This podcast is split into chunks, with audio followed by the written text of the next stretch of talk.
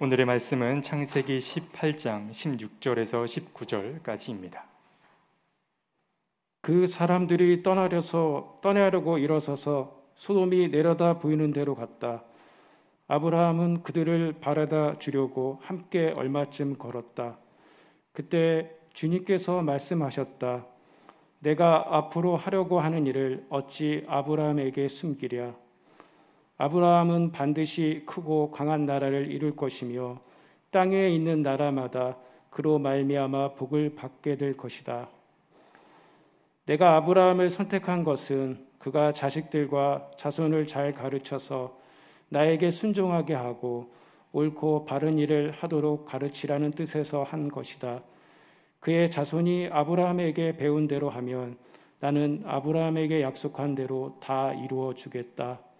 이는 하나님의 말씀입니다. 참 좋으신 우리 주의 매운 종과 평강이 예배의 자리에 나온 모든 분들과 함께 하시길 빕니다. 오늘은 기독교 교육 진흥 주일입니다. 아, 팬데믹 상황을 맞이하면서 많은 교회가 어려움을 겪었습니다. 매스컴을 통해 보니까 많은 교회들이 문을 닫았습니다. 운영하기 어렵기 때문에 그러했습니다. 아, 그리스도의 몸된 교회가 문을 닫는다고 하는 사실이 매우 가슴이 아프지만은 이것이 어쩔 수 없는 우리의 현실이 되어버리고 말았습니다. 교회들이 어려움을 겪고 있지만은 또 어려움을 겪은 기관이 있다고 한다면 그것은 교회 학교일 겁니다. 학생들도 교회에 올 수 없었기 때문에 신앙생활이라는 게 일종의 습관 같은 것도 있는데 우리 학생들에게 그런 습관들이 무너지게 되었습니다. 자구책을 찾기 위해서 줌으로도 예배를 드렸고 또 온라인으로도 예배를 인도했지만은 그러나 함께 만나서 함께 부딪히고 대화하고 또 표정을 살피면서 이야기를 나누는 그러한 면대면의 방식을 어찌 감당할 수 있겠습니까? 아, 이것이 우리가 겪는 어려움 가운데 하나였습니다. 그간도 우리 교회에서도 교회학교 교사들이 정말 많은 애를 썼습니다. 아, 학생들을 늘 만날 수 있을 때 그 이상으로 많은 애를 써가면서 학생들에게 좋은 신앙 교육을 하기 위해 애를 썼고 교사들의 그런 노고에 대해서 깊이 감사드리지 않을 수 없습니다. 다행히 이런 상황들이 조금 지나가면서 학생들이 서서히 돌아오고 있고 교회 학교가 정상화되고 있다는 사실을 생각할 때 하나님께 감사드리게 됩니다. 교사로 부름받았다는 것은 참 아름다운 일입니다. 저도 여러분 지금 생각해 보면 어이없는 일이긴 합니다만은 교회 가자마자 한 달도 안 돼서 교회 학교 교사가 되어 달라는 부탁을 받았습니다. 생전 처음 교회를 간 사람에게 교회 학교 교사가 되라고 제법 큰 교회였는데 뭣도 모르고 교회 학교 교사가 되었습니다. 성경도 모르고 찬송도 모르고 어린이 찬송가도 모르고 그러니까 열심히 배웠습니다. 반을 맡았으니까 아이들을 가르치기 위해 성경 읽어야 했고 또 아이들에게 설교하기 위해 노력도 했습니다. 그리고 깨달았습니다. 교육하게 하고 있는 이야기를 가르치는 게 배우는 거다. 가르침을 통해 더 많은 것을 배울 수 있음을 저는 그때 알았고 교회학교 교사로 처음 일했던 그 순간이 그리움의 순간으로 제게는 남아 있습니다. 가르치는 게 배우는 거다. 이 사실을 아주 멋지게 보여주고 있는 한 사건이 있습니다. 감리교의 창시자인 잔 웨슬리 이야기인데요. 그는 아, 미국 신대륙인 미국으로 건너가서 아메리카 원주민들에게 복음을 전하겠다는 꿈을 품고 갔지만은 참담한 실패를 경험하고 영국으로 도망하듯 돌아왔습니다. 그때가 1738년 2월 1일입니다. 그리고 그는 런던에 이렇게 머물면서 시르의 나날을 보내고 있었습니다. 그런데 런던에 머물던 어느 날 그는 독일 출신의 모라비안 목사인 피터 벨러라고 하는 사람을 만나게 됩니다. 피터 벨러는 웨슬리에게 놀라운 사람이었습니다. 믿음으로 말미암아 구원함을 받는다는 그 사실에 대한 확고한 신앙을 가지고 있었고 그는 흔들리지 않는 믿음의 사람이었습니다. 웨슬리는 피터 벨러를 만나고 온 다음에 그날 일기에 이렇게 적었습니다. 나는 내가 불신앙인이며 구원에 이르게 하는 그 유일한 것, 그 믿음을 소유하지 못했다는 것을 확실하게 알았다. 그렇게 말합니다. 피터 벨러의 믿음에 비하면 자기의 믿음은 부족하게 이를 데 없다는 사실을 알았다는 겁니다. 며칠 후에 웨슬리는 피터 벨러에게 이렇게 얘기합니다. 나는 구원에 이르는 믿음이 없기 때문에 더 이상 설교를 할 수가 없습니다. 정직한 반응이었습니다. 그때 피터 벨러가 웨슬리에게 이렇게 이야기했습니다. 그 믿음이 생길 때까지 설교하십시오. 그 믿음을 소유하게 되면 그 믿음에 대해 설교하게 될 것입니다. 라고 말했습니다. 웨슬리도 그래서 그 충고를 따라 믿음으로 말미암아 구원함을 받는 이치에 대한 설교를 하다가 마침내 그 운명의 날인 1738년 5월 24일 올더스게이트의 회심 사건과 만나게 되는 것입니다. 가르침을 통해 그는 바로 회심의 문턱까지 이르렀던 것을 우리가 알 수 있습니다.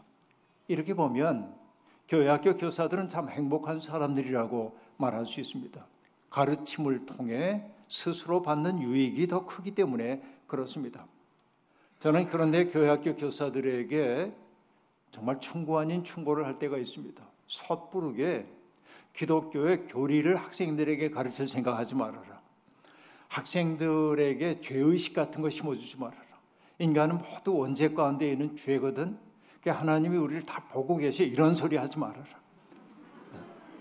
네? 이게 여러분 그 자칫 잘못하면 그런 소리를 하고 싶어지거든요. 내가 알고 있는 걸 전해주고 싶고. 그런데 여러분 어린이들에게 죄의식을 심어주지 말아야 하는 까닭은 뭐냐면 어릴 때부터 죄의식을 심어주면 아이들은 이중적 자아를 만들도록 돼 있어요. 사람들에게 내보이는 자기의 모습과 자기의 내면의 모습이 분열되는 걸 경험한다는 얘기예요. 그건 나중에 성인이 되어서 경험적으로 터득하는 것이 더 중요해요. 오히려 저는 교회학교 교사들에게 신신당부하고 있는 내용이 있습니다. 학생들에게 성경 이야기를 잘 들려주려는 거예요. 아브라함의 이야기, 이삭의 이야기, 야곱의 이야기, 그 다음에 요셉 이야기, 모세 이야기, 다윗 이야기 등등 성경의 그 수많은 이야기들을 잘 들려주라고 이야기를 합니다. 저도 우리 학교, 우리 교회, 교회 학교에서 가르칠 때 이야기를 들려줬어요. 아이들에게. 저는 이게 가장 중요하다고 생각합니다. 왜냐하면 인간은 자기가 듣는 이야기를 통해 자기의 생의 방향을 결정하는 존재이기 때문에 그렇습니다. 내가 어떤 이야기를 듣느냐 하는 것이 우리의 생의 방향을 결정지을 때가 제법 많이 있다 하는 얘기입니다. 인간은 이야기를 듣는 존재이기도 하지만은 이야기를 만들어내는 존재이기도 합니다. 작가들만 그런 게 아니라 우리 모두가 인생을 살아가는데 하나님이 주신 시간이라고 하는 잉크를 찍어서 저마다의 인생을 써내려 가는 것이죠. 이게 우리의 인생입니다. 그러나 제 아무리 독자적인 사람이라고 해도 자기만의 이야기를 쓸 수 있는 도리는 없습니다. 누군가의 이야기를 들으면서 그 이야기에 반응하는 방식으로 자기의 인생을 써내려 가는 거죠. 그러니까 이야기가 많다고 하는 것은 참고해야 할 인생의 전범들이 많다는 의미이고 그런 의미에서 아이들에게 많은 이야기를 들려주라고 저는 그렇게 이야기를 하고 있는 겁니다. 유대인들은 하나님께서 인간을 창조하신 까닭은 하나님이 이야기를 좋아하시기 때문이라고 그렇게 이야기하기도 합니다. 하나님도 인간의 이야기 흥미진진했던 모양입니다. 여러분, 저는 교회 학교 교사들이 학생들의 인생에 줄 수 있는 가장 귀한 선물이 어릴 때 그들의 가슴 속에 차곡차곡 성경의 이야기를 쌓아주는 것이라고 생각하고 그 못지않게 중요한 것 가운데 하나가 생태학적 감수성을 키워주는 일이라고 늘 이야기하곤 합니다. 세상에 있는 모든 것들이 하나님의 창조물임을 자각하게 만드는 것. 그래서 우연처럼 보이는 것들 속에 담겨 있는 아름다움과 신비에 눈뜨도록 하는 것은 정말 여러분 우리의 인생을 풍요롭게 만들 수 있는 가능성의 문 앞으로 그들을 인도하는 일이라고 저는 느끼곤 합니다. 여러분 잘 아는 시가 있죠? 자세히 보아야 예쁘다. 오래 바라보아야 사랑스럽다. 너도 그렇다. 나태주 시인의 불꽃이라고 하는 시입니다. 이 짤막한 시이지만 나태주 시인은 본다는 것의 의미를 보여주고 있습니다. 흘낏 봐가지고는 알 수 없습니다. 자세히 봐야 합니다. 오래 봐야 합니다. 그래야 어떤 대상 속에 있는 아름다움을 볼 수 있고 대상 속에 있는 신비로움을 볼 수 있다고 하는 이야기입니다. 그러나 여러분 분주하게 살고 있는 현대인들은 어떤 대상도 오래 바라보지 못하고 자세히 바라보지 못합니다. 그 때문에 우리는 바쁘다 바쁘다 하고 살면서 하나님이 이미 우리에게 거저 주신 것들을 향유할 능력을 점점 잃어가고 있습니다. 세상은 신비로 가득 차 있건만 사람들은 그 신비와 기적들 사이를 앞을 보지 못하는 사람들처럼 스쳐 지나가고 있다. 이게 인생의 빈곤함이라고 얘기하겠습니다. 김현경 선생은 인류학자인 김현경 선생은 사람 장소 환대라고 하는 책에서 인간과 사람을 구별하여 말합니다. 그가 말하는 인간이라고 하는 것은 생물학적 사실을 얘기하는 거예요. 인간은 다른 종물, 동물 종들이 아니라 인간이라는 종으로 태어났어요. 이게 인간입니다. 그러니까 태어나는 순간 우리는 모두 인간입니다. 그러나 사람이라고 하는 것은 사회적 진실입니다. 그는 이렇게 이야기합니다. 사람이라고 하는 것은 어떤 보이지 않는 공동체 안에서 성원권을 갖는 것이다. 그렇게 말해요. 성원권이란 그 사회의 구성원으로 인정받는다는 것입니다. 한 사회가 나의 이름을 의미 있게 호명해주고 내가 설 자리를 마련해 줄 때 비로소 나는 사람으로서의 구실을 하게 된다는 이야기입니다. 사실 신학이든 다른 학문이든 그 학문이 지향하고 있는 궁극의 목표가 있다고 한다면 그게 무엇이겠습니까? 사람을 사람답게 만들기 위한 것이죠. 그거를 떠난 학문이라고 하는 건 없는 겁니다. 여러분 사람이 된다고 하는 것은 자기 정체성을 분명히 갖고 사는 것을 의미합니다. 성경은 모든 사람이 하나님의 형상을 따라 지음받았다고 그렇게 이야기하고 있습니다. 그 말 속에 담겨 있는 의미가 잘못 의미심장하지만은 그러나 그 고백 속에 담겨 있는 의미는 뭐냐면 인간의 존재라고 하는 것은 우연히 발생한 사건이 아니라는 거예요.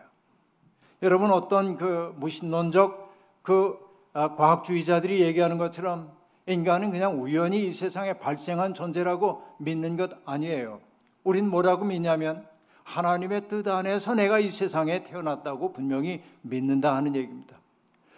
뭐 신론적 과학주의자들은 그런 우리의 생각을 어리석은 미신이라고 얘기하는지 모릅니다. 그러나 인생은 자기의 삶의 태도를 스스로 선택하는 거예요. 인생을 우연처럼 생각하는 사람도 있지만은 하나님이 나를 이 세상에 보내셨다고 믿고 사는 삶의 태도도 있는 겁니다. 여러분, 예수 그리스도는 자기 자신을 하나님의 보냄을 받은 자라고 여기며 사셨습니다. 그러니까 그 삶이 얼마나 아름답습니까? 하나님의 보냄을 받은 사람의 삶은 어떠해야 합니까?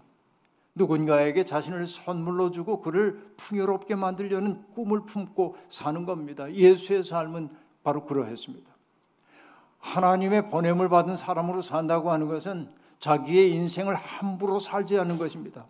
나와 만나는 사람들도 함부로 대하지 않는 것입니다. 바로 이것이 아름다운 인생의 태도라고 얘기할 수 있겠습니다. 이것을 잊고 사는 것이 인생의 어리석음입니다. 성경에는 잊지 말아라 혹은 기억하라 라는 말이 반복되어 등장하고 있습니다. 내가 누구인지 무엇을 위해 이 세상에 보냄을 받았는지 하나님께서 나와 더불어 하고 싶으신 일이 무엇인지를 잊어버리는 순간 바로 그 순간을 우리는 뭐라고 하냐면 타락이라 그렇게 말하는 겁니다. 윤리적인 어떤 나쁜 일을 하는 것만이 타락이 아니라 나의 나됨을 잃어버리는 게 타락이라고 얘기할 수 있다 하는 얘기입니다. 인간은 사람다운 사람이란 누구입니까? 누군가의 필요에 응답할 줄 아는 것. 고통받는 사람의 처지를 함께 아파할 줄 아는 것이지요. 그런 인간다움을 갖춘 사람이라고 한다면 우리는 누구도 자기 좋을 대로 살 수 없는 것입니다. 삶이 사랑의 빚임을 아는 사람이 어떻게 함부로 살 수 있겠습니까?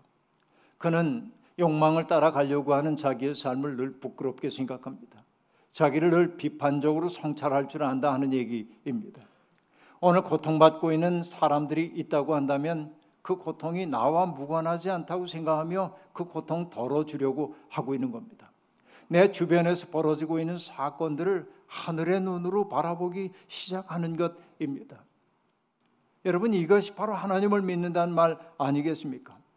바로 그 사실을 망각하게 될 때 내가 하나님의 형상이고 나의 이웃들도 하나님의 형상이라는 사실을 망각할 때 발생하는 일이 어떤 것입니까? 이웃들을 조작의 대상으로 보는 거예요. 나의 욕망을 위해 동원할 수 있는 수단으로 삼게 되는 거예요. 바로 이게 뭐냐면 철학이 얘기하는 인간의 물화입니다. 인간을 소외시키는 거예요. 물건처럼 만들어 버리는 것입니다. 여러분 앞서도 얘기했지만은 내가 누구인지를 망각하는 것을 일러 타락이라고 얘기합니다. 우리가 예배를 드리는 까닭이 뭐냐면 자꾸만 잊어버리는 우리를 하나님이라고 하는 근원의 세계 앞에 자꾸 갖다 놓고 내가 누구인지를 돌아보라고 하는 것입니다. 그러니까 내가 누구인지에 대한 기억을 되살리는 게 예배입니다. 여러분 기억을 뜻하는 영어 단어가 remember인 거 우리가 다 알고 있는데 이 말을 파자해 보면 다시를 뜻하는 re와 구성원을 뜻하는 member라고 하는 말이 있는 겁니다. remember 한다고 하는 것은 신학적으로 얘기하자면 여러분 내가 누군가에게 속해 있는지를 알고 사는 거예요. 내가 하나님에게 속한 존재이고 함께 살라 하신 이들 속에 속해 있는 존재임을 아는 것이 기억이다라는 얘기입니다. 아버지에게 내게 돌아올 유산을 주십시오 하고 그 유산을 받아 먼 길 떠났던 탕자 이야기 우린 잘 압니다. 방탕한 세월 끝에 그가 모든 것 다 탕진하고 돼지가 먹는 쥐엄나무 열매로 줄인 배를 채우고 있다가 문득 그는 제정신이 듭니다. He came to himself라고 얘기를 하고 있는데 문득 제정신이 들어요. 이걸 다른 말로 얘기하면 뭐냐면 기억이 되살아난 거예요. 내 아버지 집에 먹을 게 많은데 아버지 집을 기억해냅니다.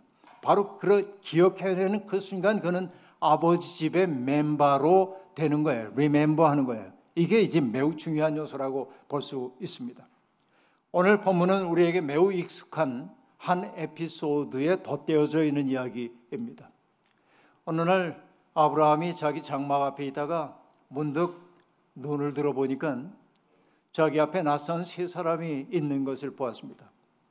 아브라함은 그들 앞에 달려가 무릎을 꿇고 절을 하면서 그들에게 얘기합니다. 나를 귀하게 여기신다고 한다면 나의 손님이 되어 주시길 바랍니다. 제가 물을 좀 떠올 테니까 먼 길 오시느라고 지치셨을 텐데 발을 좀 닦으시고 여기 나무 시원한 그늘 밑에 앉아 쉬고 계시면 제가 들어가서 음식을 좀 장만해 올 테니까 그 음식을 좀 잡수시고 그리고 나오는 그 얘기가 그 유명한 얘기죠. 마음을 시원하게 하신 다음에 떠나시기를 바랍니다. 그렇게 말합니다. 여러분 이 대목을 읽을 때마다 제 마음속에 감동이 있습니다. 아, 나는 사람들을 이 마음으로 대하고 있는가? 나와 만나고 있는 사람들에게 마음을 시원하게 한 다음에 떠나십시오. 이렇게 말하고 있는가 생각하는데 아브라함은 그렇게 이제 합니다. 그 세 사람은 아브라함의 초대를 기쁜 마음으로 받아들였고 사라가 만들어 온 음식을 기쁘게 먹습니다. 그리고 그들은 가려던 길로 떠나가면서 아브라함과 동행을 하게 됩니다. 그 전에 있었던 한 가지 사건도 있죠. 그 세 사람이 아브라함에게 얘기합니다. 당신의 아내가 어디 있습니까? 아마 장막 안에 있을 겁니다.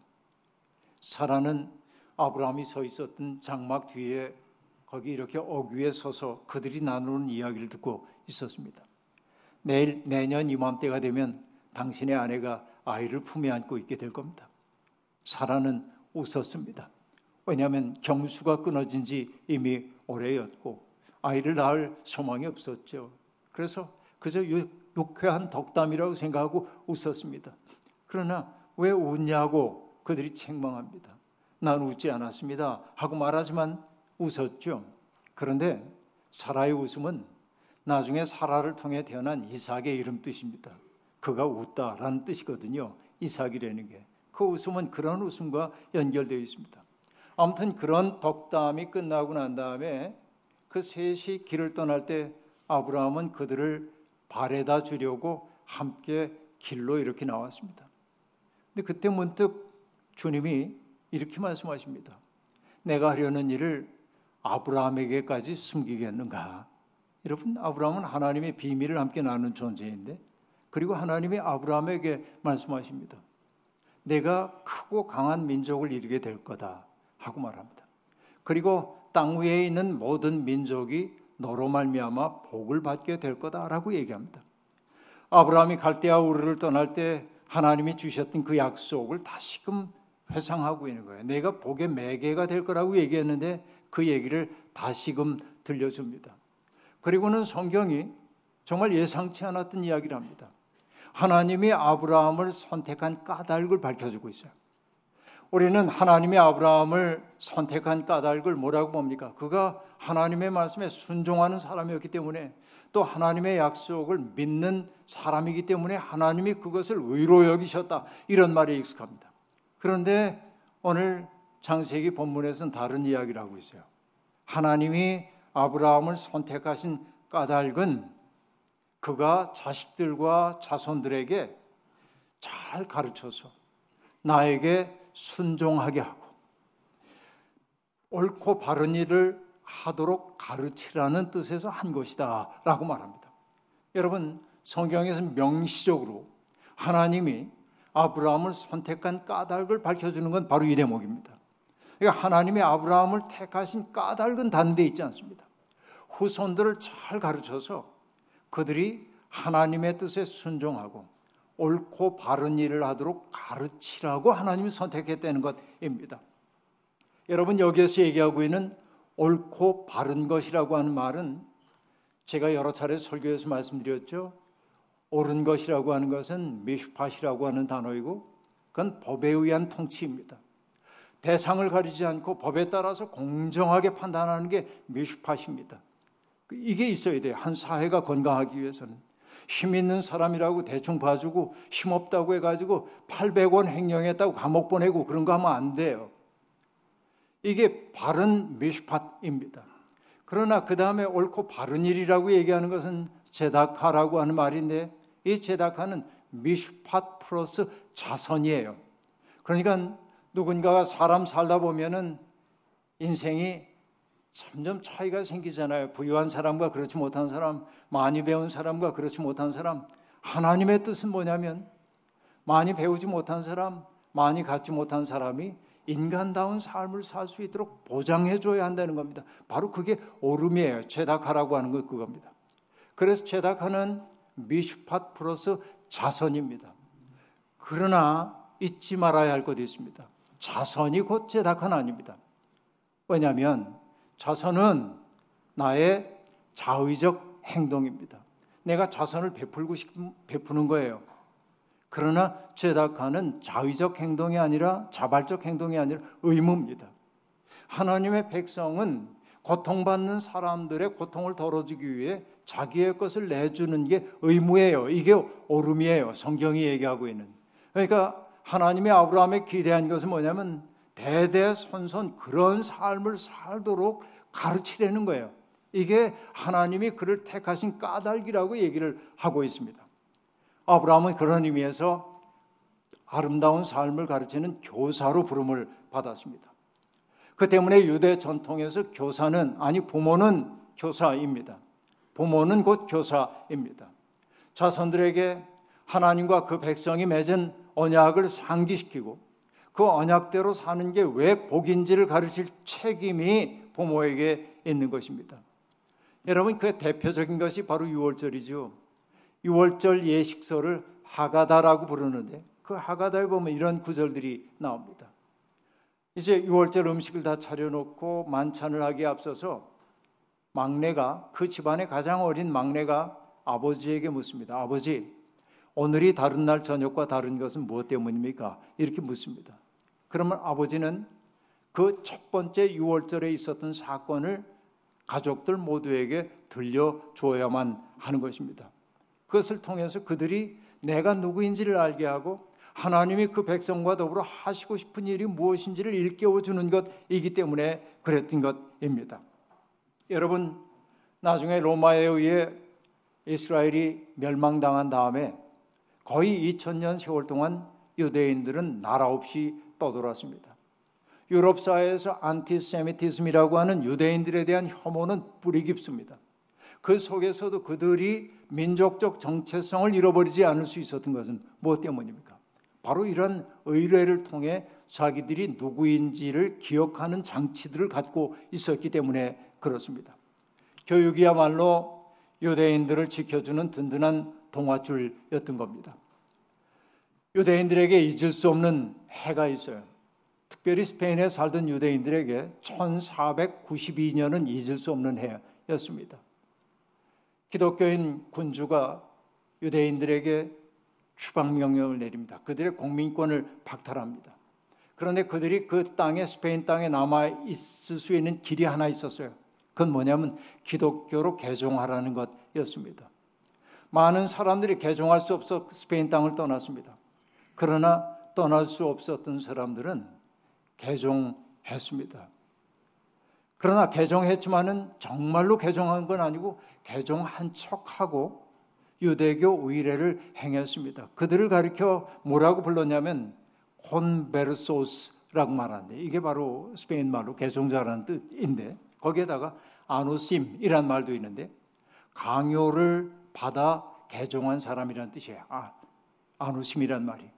근데 여러분 스페인에 있는 기독교인들은 그 짐짓 개종한 그들을 뭐라고 불렀냐면 마라노스라고 불러요. 이건 일종의 멸칭입니다. 마라노스의 뜻은 돼지란 뜻이에요. 그러니까 얼마나 멸시했는지 모릅니다. 그 사건이 있었던 1492년 1년이 지난 다음에 많은 유대인 지도자들이 말라돌리드라고 하는 곳에 모입니다. 그리고 우리의 운명을 어떻게 해야 될지에 대한 깊은 논의를 해요. 그리고 그들이 어떤 결론을 내리냐면 우리가 민족을 지탱하기 위해 할 수 있는 일은 단 하나밖에 없다는 거예요. 아이들을 제대로 성경 가르치는 것밖에 없다. 그래요. 그들이 결의한 것이 뭐냐면 자발적인 세금을 매겨 가지고 공적 교육을 위한 부조금을 만들자는 것이었습니다. 그래서 그들은 고기를 산다든지 와인을 산다든지 세례를 받는다든지 이런 어떤 일을 할 때마다 세금을 걷어가지고 그것을 가지고 학생들을 가르칠 수 있는 공적 기금을 마련했던 것입니다. 교육이 유대인들에게 얼마나 중요했는지를 보여주는 대목입니다. 유대인들은 자기들의 학교가 세상에 필요로 하는 인재를 양성하는 것을 목표로 하지 않는다고 선명하고 있습니다. 다른 이들과의 경쟁에서 승리하고 많은 부가가치를 만들어내는 것이 교육의 목표가 아니라는 것입니다. 아브라함 요수와 헤셀은 그래서 유대교 학교의 교육 목표를 이렇게 설명합니다.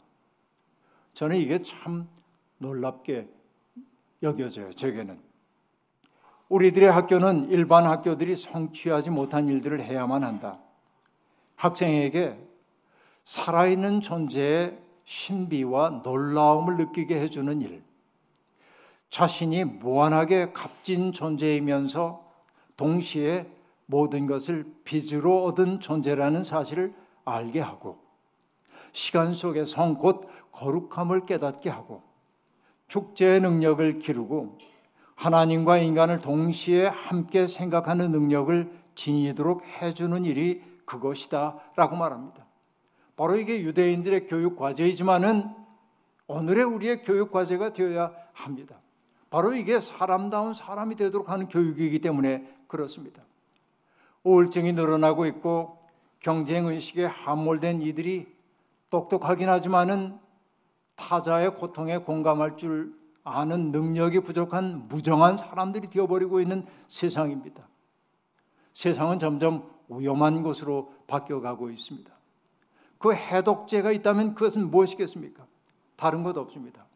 살아있는 존재의 신비를 그리고 놀라움을 느끼도록 해주는 것이 필요합니다. 이것이 여러분 중독된 사람들을 인간다운 삶의 길로 인도하는 것 아니고 무엇이겠습니까? 남들과 비교하며 턱없는 우월의식을 가지거나 혹은 열등감에 빠져 있는 사람들 그들에게 내 삶의 형편이 어떠하든 내 삶이 무한히 값진 삶이라고 하는 사실을 느끼도록 해줘야 합니다. 경쟁에서 패배했다고 해서 내 삶이 무가치한 게 아니라는 사실, 내 삶이 얼마나 존엄한지를 일깨워 주어야 합니다. 일상 속에서 거룩하게 산다는 것이 무엇인지 깨닫도록 해줘야 합니다. 그리고 작은 일에도 만족하고 기뻐할 줄 아는 축제의 능력도 또한 일깨워 줘야 합니다. 모든 것을 인간적 진실만으로 바라보지 않고 하늘의 뜻에 비추어 우리의 삶을 바라볼 수 있는 넓은 시야도 가르쳐 줘야 합니다. 바로 이것이 인간다운 삶의 길이기 때문에 그렇습니다. 교회 학교가 중요한 것은 바로 이러한 까닭입니다.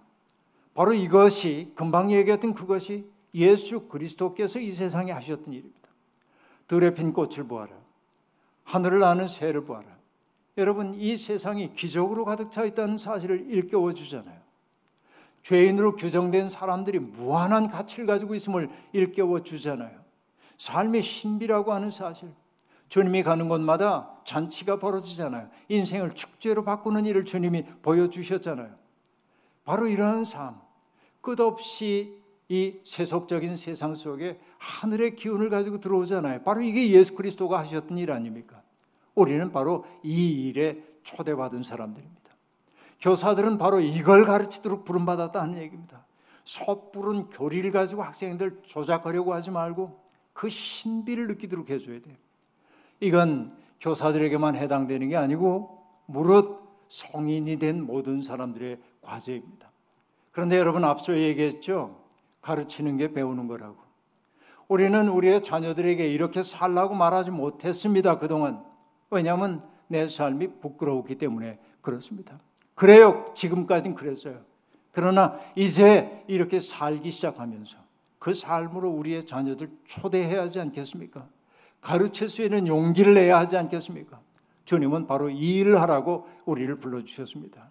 이 아름다운 부름에 응답하면서 우리들도 변화되고 우리의 후손들도 변화되어서 하나님이 아브라함에게 주셨던 말씀대로 너를 통하여 이 땅에 있는 문나라가 복을 받을 거라고 얘기했던 것처럼 우리가 복을 매게 하는 사람들이 되기를 주의 이름으로 축원합니다. 아멘. 주신 말씀 기억하며 거듭의 기도 드리겠습니다. 하나님 바울 사도의 말을 기억합니다. 내가 그리스도를 본받는 사람이 된 것처럼 너희는 나를 본받아라. 바울 사도가 그렇게 말할 수 있었던 까닭은 자신을 철저히 비워내고 오로지 그리스도로만 채워진 사람이기 때문이었습니다. 우리는 차마 우리의 아들과 딸들에게 우리를 뒤따라오는 후배들에게 나를 본받으라고 말하지 못합니다. 우리의 삶이 턱없이 부족함을 알기 때문입니다. 그렇다고 해서 교육을 포기할 수도 없습니다. 이제부터라도 우리가 거룩한 삶을 지향하면서 인생의 신비임을 자각하면서 그렇게 가르치며 가르침을 통해 배우는 사람이 되고 싶습니다. 하나님, 우리를 통하여 이 거친 세상 부드럽게 바꿔주시고, 우리를 통하여 냉랭한 세상 따뜻하게 바꾸어 주옵소서. 그리스도의 꿈을 품고 이 땅에서 신명난 인생 살도록 우리를 사용하여 주옵소서. 예수님의 이름으로 기도하옵나이다. 아멘.